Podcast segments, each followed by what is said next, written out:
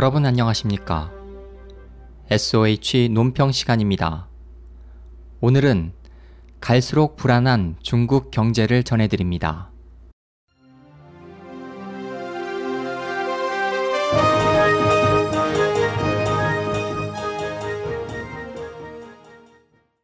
현재 전 세계는 2009년 이후 최저 수준으로 떨어진 중국 경제에 불안을 느끼고 있다.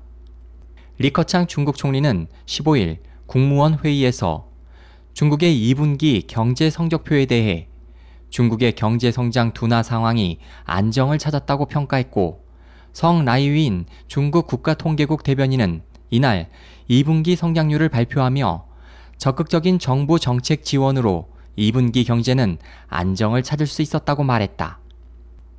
또 시진핑 중국 주석의 경제 책사로 불리는 류허 국가발전개혁위원회 부주임도 언론을 통해 중국 경제와 증시 상황은 아무런 문제가 없다며 중국 경제와 증시에 불안해하는 외부를 의식하는 발언을 했다.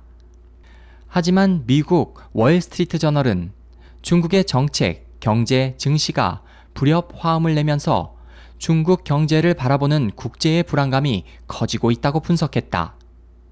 월스트리트 저널은 중국 정부가 지난해 11월 이후 4차례나 기준 금리를 인하하고 인프라 투자를 확대하는 각종 경기 부양책을 내놓고 있지만 실효를 거두지 못했다며 지난 5월 발표한 1043건의 경제 살리기 민관 협력 프로젝트 가운데 고작 10%만이 진행될 정도로 정책의 이행 속도도 더디다고 지적했다.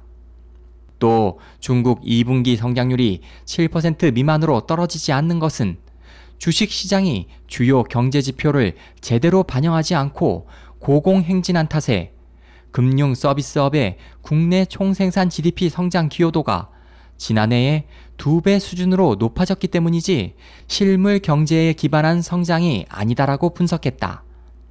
일본 니온 게이자의 신문도 중국 경제가 갈수록 하방 압력을 강하게 받을 뿐 아니라 주식 시장의 혼란도 계속되고 있어 큰 위협에 직면했다고 지적했다.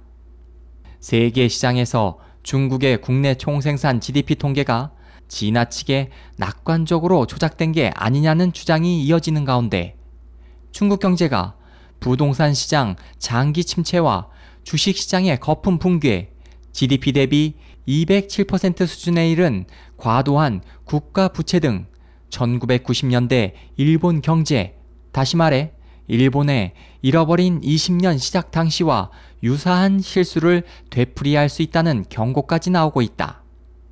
미국 투자은행 모건 스탠리는 최근 보고서에서 중국 경제 부진으로 인한 대중국 수출 둔화는 한국 경제가 직면한 가장 큰 위협이라고 지적했고 도이체방크도 한국의 수출 회복이 점점 불확실성으로 빠져들고 있다고 조언한 것처럼 우리 정부도 중국의 경기 둔화에 대한 대비를 서두를 필요가 있다.